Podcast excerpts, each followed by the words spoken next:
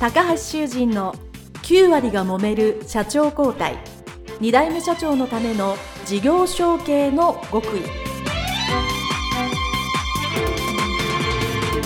この番組は2代目社長専門経営コンサルタント高橋修人が経営に悩んでいる2代目社長やこれから社長になる後継者に向けて経営力を伸ばし会社を引っ張れるリーダーシップを身につけるための番組です。これまで数百社をコンサルティングした実績から2代目社長ならではの悩みを知りその解決のための独自理論によって2代目社長もまた従業員も幸せに仕事ができることを目指した内容です。皆さんこんにちは。事業承継コンサルタントの高橋修です。本日は鴨泉酒造株式会社前垣和弘社長のオフィスにお邪魔してのインタビューでございます、えー、前垣社長よろしくお願いいたします。よろしくお願いします、えー、私と前垣社長はですね青年会議所っていう団体の業種別部会こう業種ごとの全国部会というのがあってそこのある年の同じ、まあ、全国の部会長ということで、久しく、久しぶりにお会いしておりますが、あの、その時一緒に1年ね、させていただいたご縁で、でね、今日、インタビューを聞きに参りました。はい。で、えー、こちら東広島市に、えー、あるですね、鴨泉酒造って、まあね、お名前聞いた通りですね、お酒を作ってるところのオフィスでございますので、まずあの、鴨泉酒造さんと前垣さんの自己紹介からよろしくお願いいたします。はい。改めまして、鴨泉酒造の前垣と申します。2009年ですかね、に、そうです、ね、あの、青年会議所の活動の中で、だから12年前に、うん、えー、私はお酒の業界団体である種類部会、えー、というところの、え代表をさせていただいた時に高橋さんとご一緒に、えー、いろいろ会合でお会いする機会があってお話しさせていただいたと思います。で、あの、私ども、まあ、酒造業、日本酒を作るなりわいをですね、110年ほどさせていただいているのは鴨泉酒造でして、えっ、ー、と、私の曽祖父の代から酒造業を起こしました。何代目っていう言い方で言うと、私で代を継いで4代というふうになります。私の蔵のある町、西条、東広島市西条っていうのがですね、まあ、全部で8軒の蔵が軒を連ねて酒造りしているっていう、日本でも全国的に珍しい、まあ、小さな町なんですけど、そういったところで、まあ、ちょっとこだわりの酒を作っているというところでございます。はい、ありがとうございます。駅からこう私もね、歩いてこちらに来たんですけど、酒蔵がたくさんあって、非常に風情があるなっていうのと、あの、私地元が西宮ということなんですけど、西宮も一応関西ではお酒の街ということで、あの、酒蔵通りっていうのが、うちの西宮にもあってですね、全く同じ名前だなと、全国あの、名前つけるのベタだ、どこでも一緒だなと思いながら、ちょっと審議が覚えてきました。で、えー、前垣社長、じゃあ110年、すごいですね。100年企業、まあこのインタビューの中でも何社参加あるんですけど、やっぱり100年続くってすごいと思います。で、今やっぱり100年企業を目指そうみたいな、こう、まあ事業承継の私の仕事をしてると、必ずそういうキーワードが出てきてるので、その100年続いてる秘訣がきっとこのインタビューの中にもたくさん出てくると思うので、皆さんね、楽しんで聞いていただければなと思いますが、まずその、幼少の頃、前垣社長が幼少の頃に、前は当然もう酒蔵はその当時でもう何十年もやっておられたということなので、まあ、その当時から小さい頃から次はお前が4代目だと。必ず告げようみたいな、なんかそういうのってお父様から言われたんですか？私にその酒蔵を告げというようなことを具体的な言葉でとか、まあそういった行動で言われたり、やられたりしたことは正直言ってないんですよね。ただまあ、あの、まあ小さい頃から蔵に育って、周りを見渡すと、男の子は私、兄弟でも一人だけだったり、まあ自然となんかそういうふうな雰囲気にはなってたのかなというふうに思いますね。ただ、あの、私がちょうど、まあ第一子の長男で生まれたんですけど、はい、まあ母から聞いたのが、どうしても商売やってる上で長男が生まれると、ご挨拶に来られる皆さん、まあ親戚一同、うんよかったね、長男が生まれてと。うん、後継ぎが生まれてって必ず言われて、まあ母はそれを聞いて、ちょっとこう、気分が落ち込んだらしいんですよね。そうなんです、ね、その、まあよくあるのがその、商売嫁いだ先に男の子産めばほっとするみたいなのが、なんかね、あったり、ね、今男性女性って言っちゃいけないって言うけど、当時はそういうのが当たり前みたいなところもあったけど、まあ、それを聞いて、あ、この子の人生はもう決まったのかと。これから未来に向けてね、輝かしい自由な世界が待ってるんじゃなくて、この子には酒蔵を継ぐっていうことが、もう宿命づけられたのかっていうことを聞いて、母はすごくちょっと悲しくなったんだっていうのを大人になってから聞きました。なるほど。だから僕はそのことについてすごく責任感だとか、えー、継がなきゃいけないとか、うん、まあ、それに対する反抗とかもないままに大きくなっていったっていうのが現実ですかね。ああ、なるほど。あの、100年とかそう、4代目とか5代目とか、そういう方って割と、なんか、次やどうやって言われてない方が確かにこのインタビューでも多いような気がします。で、多分まあ周りの方からね、その、さっき言ったみたいにこう、軽く、いや跡取り息子ができてよかったね、とか、あの、君も頑張るんだよ、みたいなことちっちゃい頃言われてると思うんですけど、直接本人から言われてないっていう、お父様とかね、お母様から言われてないっていうのは、なんか一つ特徴かなっていうふうに思いますね。とは、まあ小さい頃はまあそれでいいとして、こう、だんだんこう年齢が中学校とか高校とか、まあ大学生ぐらいになってば、そうは言っても、こう、なんか、こういうになりたいって出てくると思うんですけど、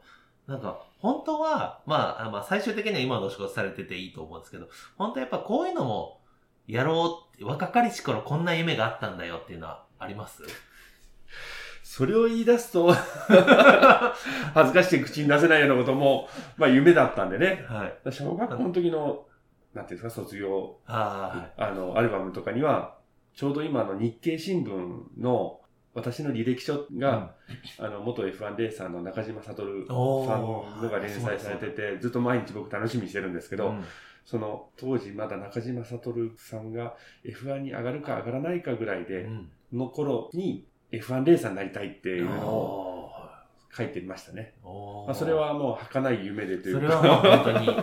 夢のまた夢の。あっという間に終わりましたけどね。もうちょっとこう、もう本当に大学生とか高校生が現実的な夢で、あ、こういうのもやってみたいな、みたいな、なんか。うーん、やってみたいし。やってみた迷ったことですよね。こう、酒井さんはそのまま行くか、いや、なんかこういうのもちょっとやってみたいとか。酒屋さんはいつかやるんだろうなと思ってたので、うん、一応大学4年生の時に就職活動をして、はい、入りたいなと思った企業があって、実際に面接がずっと進んで、えー、もう就職まであともう一歩っていうかね、内定もらう直前、もう行けば内定っていうところまで行ったのは、ゼネコンの企業さんに行きたいなっていうのはあったんですよね。お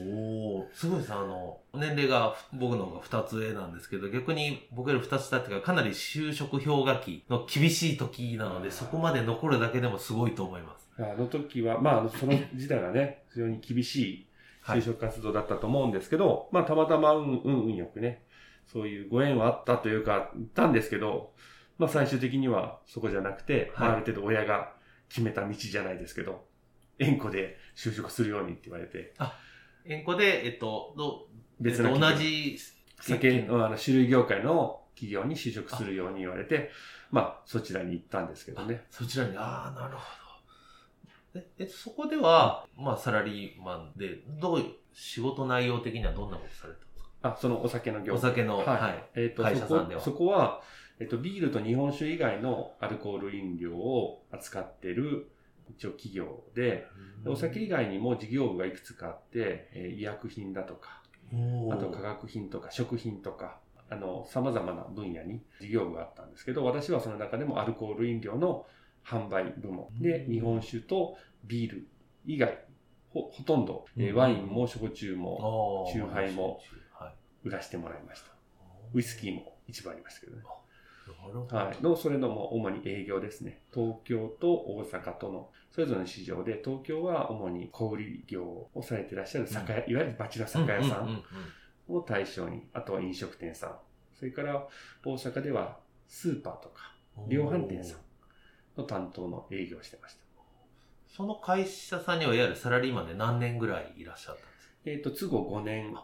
ですかね。そこそこ。じゃあ、その、まあ、5年サラリーマン経験をしてて、まあ、そこでこうなんか、身につけたとか学んだことってどんなことがありますか？一般的に言われるアルコール飲料の業界の大きなその、うん、まあ、物の流れとか人の動きとか情報とかのそういうのをこう見させてもらうっていうのはできましたね。あと業態ごとにどんなことを考えてらっしゃるお客さんがいらっしゃるのかっていうのを勉強させていただくのには非常に役立ったかなというふうに思いますね。それってその、今の、まあ、当然会社に戻られてからにも役に立ったっていうことですよね。私どもの鴨泉酒造っていう、まあ、地方の小さい酒蔵ができることとは違う、うんうんまあ、もうちょっと大衆的な商品の販売方法であったり、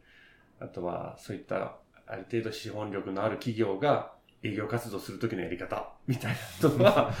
まあ具体的に言うとコマーシャルをかけて安く売るとかですね。まあ我々にはできないような、地方の酒蔵にはできないような営業活動もさせていただいてたので、まあそれはある意味参考にはなったかなというふうに思いますね。まあ、5年ぐらいやられてて、鴨泉にいよいよ、まあ、戻ってこられたわけですが、それって何かきっかけがあったんですか？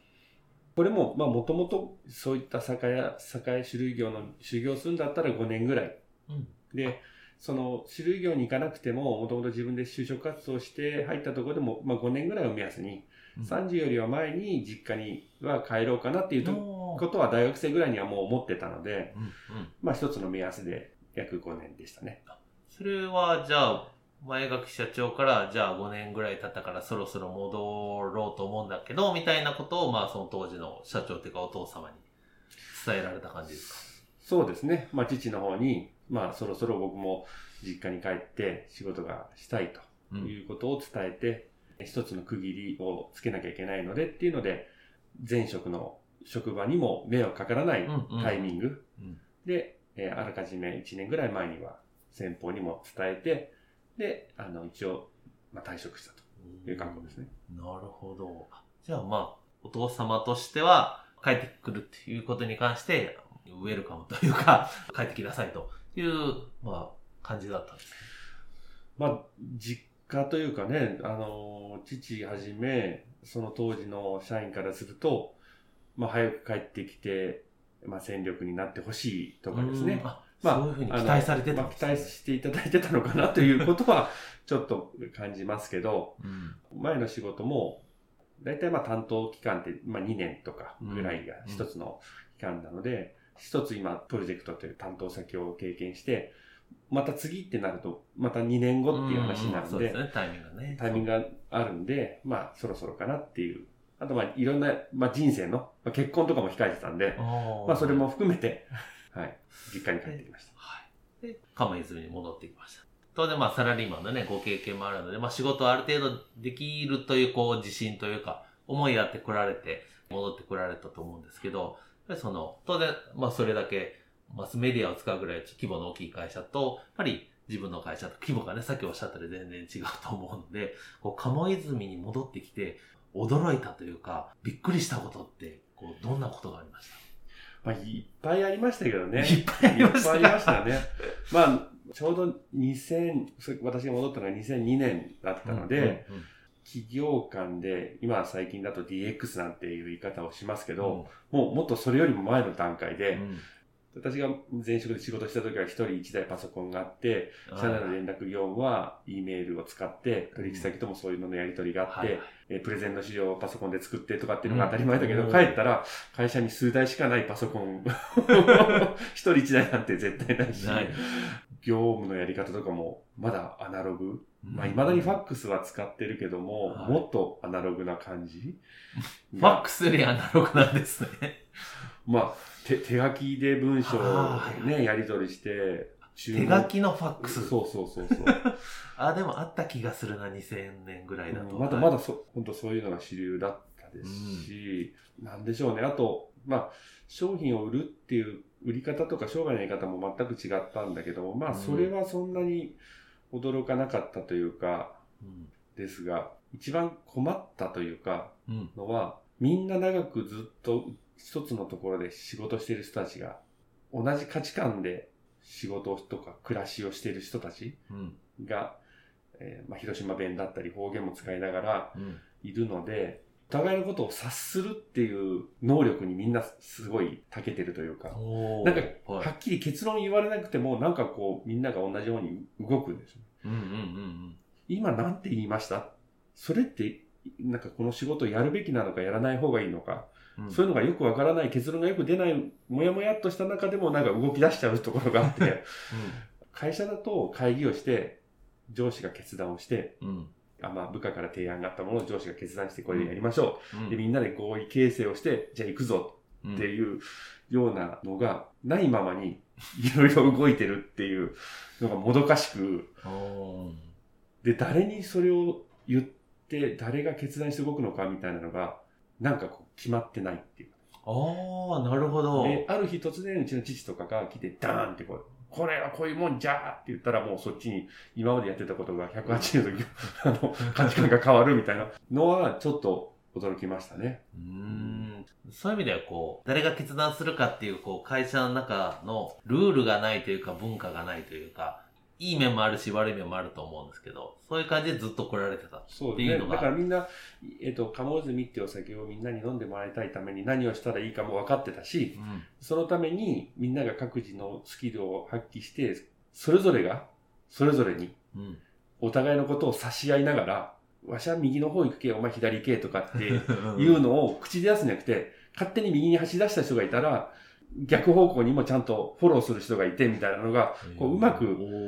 でもそれを知らない人間が見ると、この二人は何をしてるんだろうっていうのがわからない。で、それを見て、お前は真ん中を突っ切れと。二人は言いたかったのに、僕はわからんからずっと立ち止まるわけですね。何しようんやと言われるっていう。ああ、なるほど。難しい、それは。難しいなと思って、それを察するっていうのか、うん、あうんの呼吸というのか、うんまあそういうのはちょっと一番驚いたというか、うん、衝撃的というか、なるほど。その暗音の呼吸がなんとなくわかるのに何年ぐらいかかられました？いや、それが分かるとか分からないとかっていうのって、これ答えがない、確かなくて、うんで、僕はそのことに戸惑ったので、うんできるだけ結論をきちっとみんなで出した上で確認して、に。物事を判断して行動に移していくっていうふうにしたかったんだけど、うん。その文化に馴染んでない人たちには、そうすることがものすごく煩わしいわけですようんうね。ん。例そうですねえば、。集まって会議をして、うん議題を決めてみたいな、うんそういう手順を踏むっていうのはね。はいはでそれが、なかなか、まあ、未だに、未だにというからあれですけど、まあ難しいところですようね。ん。まあそうね。最初は多分もうそれこそ、後継者時代に随分ご苦労されたんだろうな。聞いてもね、こうなんか、ちゃんと答えてくれなかったり、まあ、うん。もうね、そのうちわかるやろうみたいな話だったり。そうです。ねまあ、知ってて当然っていうこともね、うん。たくさんあったろうし、逆に今僕が、今私がそういう立場っていうか逆の立場になってないか、うんうんうんそのぐらい察しろよと。いうようなニュアンスというかいうことを出してないかっていうのは、まあちょっと戒めるというかね、はい。自分のことを顧みながら反省しなきゃいけないかなと思うことはありますね。その、えー社長になられるまで後継者と言われる時代っていうのは大体何年ぐらいあったんですか？会社に戻ったのが2002年で、一応代表になったのが2019年。うんうん。じゃあ、え、10? 17年17年ぐらい。結構長いですね。17年長いですね。なるほど。最初は、そうするとかなりまあ、当然最初と1年目と17年目は全然違うはずなので、まあ、後継者をこうやりながら、まあ最初はまあそういうのに戸惑っておられながらも、ちょっとずつそういうのがね、多分、あの、分かってきた中で、僕はなんとなく会社の、まあ次自分が社長だっていうのはなんとなくこう感じるようになってくると、会社全体とか、会社の将来を考えるようになってきたときに、このインタビューでも二通りあるんですけど、まあ、漠然とした、まあ、将来に不安があるという方と、いや、自分がなったらもっとできるっていう、こう、自信があるというか、あの、うん。気合に入ってる方といらっしゃるんですけど、社長がこう、まあ、もうそろそろ自分が変わるんじゃないかって近づくにつれて、お前垣社長どっちの思いが強かったです自分がなったらもっとできると思うのか、いや、これ将来ちょっと不安だなっていう。うーん、その当時の、その当時っていうか、その当時まあ結構です。2年、3年ぐらい前の最近の話ですけど、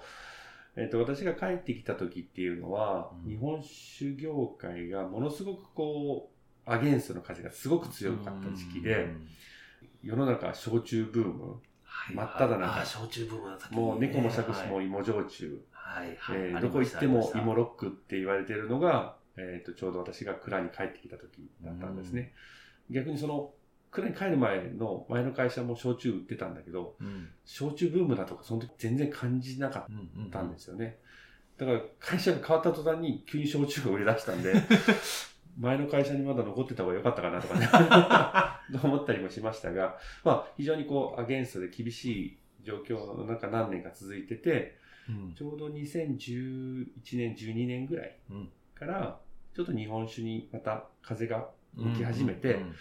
でちょっとずつ、まあ面白いこともでき始めたり、うん。うん。あと海外の展開が結構海外でね、人気がね。人気が出てきて、まあ、そちらの方面で売り上げが増えていったりとかっていうので、特に2018年、17年、16、17、18っていうのは、面白かったですね。新しいお客さんができたりとかっていうので。うんだから、そういう意味で言うと、期待できる、これからもっといけるぞ、みたいな雰囲気が2019年の年末まで、ちょうど社長を継ぐところまでありましたね。社長になって、後の話はまあちょっと後で聞くと、えー、しましてですね。じゃあ、あの、その、まあ、ちょっと、まあこれからいけそうじゃないかっていう時代の時に、まあ私ちょっと、あの、YouTube でも拝見しましたけど、あの、酒侍っていう、なんていうんですかね。会って言ったら会ですかね。なんていうんですかね。評議会でもない、なんかはい表彰会はいっていう活動もその時にずっとされてたっていう。そうですね。だから、えっ、と、それは日本酒造青年協議会っていう、えっ、と、全国の酒造会社の若手有志の蔵元でうん集まってる、まあ、会があって、まあ、青年会議所みたいなもんですね。うんうん。の、に日本酒の日本酒の版前です。はい。で、ここで、まあ、役員というか、お役をやらせていただいて、2015年から代表もさせていただくようになって、うんまあ、あの、そういった役に就かせていただくと、まあ、いろんな方たちに接するときに、一番最初に、えーこの会の代表ですっていう紹介いただいて、まあ、いろんな方が皆さん、私のところにご挨拶来ていただいたり、私からも挨拶行かせていただく機会が増えたんで、非常に見識が広まったかなっていうふうにうん思いますね。ちなみにこれをお聞きの皆さん多分、えー初めての言葉なんで、ちょ、ちょっと補足説明しておきます。あの、酒侍という、こう、年間何人か、まあ、日本酒の、まあ、文化とか、啓発に貢献できた人を、まあ、表彰されているということで、日本人だけじゃなくて、外国の方にもね、表彰されてて、その表彰式をされてたり、賞状を渡してるのが、まあ、その会長の前垣社長と。そうですね。一応、に酒、侍って。酒侍失礼しましらない。濁らない。酒侍です失礼しました。今現在で100名近い方を、その日本酒の啓蒙とか、日本酒文化の発信に貢献いただいている方、貢献していただきたい方に、そういった称号をお渡ししているんですけど、今言われたように日本人だけじゃなくて海外の方もいらっしゃいますし、あとは、まあ、メディアとかでも結構出てこられるような著名な方にも、そういった方についていただいて、皆さんに日本酒を盛り上げていただくように協力をいただいています。一応その会の一応代表っていう。代表はい。皆さんよかったら、あの、検索していただいて、あの、YouTube で多分表彰のね、あれ、どこの神社ですかね？下鴨神社そうですね。あの、下鴨神社さんと、最近私の、私が代表になってから、あとは、下鴨さんの後に、松尾の大社さんっていう、松尾まあ、同じ京都の、ははいいはい京都の。神社さんで。の、まちゃんとした神殿で、こう、表彰されてると いうことでね、すあれ素晴らしいなと思う。見てて。まあ、私の知ってる人も一人、酒侍で、まあ女性なんですけど、酒侍という方いらっしゃって、めちゃくちゃもうよく知ってるので、本当素晴らしい表彰会だなと思っております。ありがとそうういう会をされて、まあそういうこう、後継者時代って、まあ僕の青年会議所ね、我々のやってたのもそうですけど、仕事はもちろん一緒するんだけど、やっぱりそういうところにこうちょっといろいろ言って見識を広げるっていうのは必ず必要だと思うんですよね。こういう会社と家の往復では絶対なんか次の新しいものは生まれないし、会社経営している以上、もう現状維持はもう下ってる感覚ですよね。現状維持はダメなので、現状維持しようと思ったら、やっぱりこうもがいて、こうバタバタしてようやく現状維持みたいな。やっぱ会社ってそうだと思うんです。そのためにやっぱりさいろんなところで見識を広めるにはすごく大切だなと思います。はい。ということで、前半ですね、お話をお聞きしまして、後半はですね、いよいよ、えー社長になってからのお話を、えーお聞きしたいと思います。えーそれでは一旦お別れしたいと思います。どうもありがとうございましたあ。りがとうございました。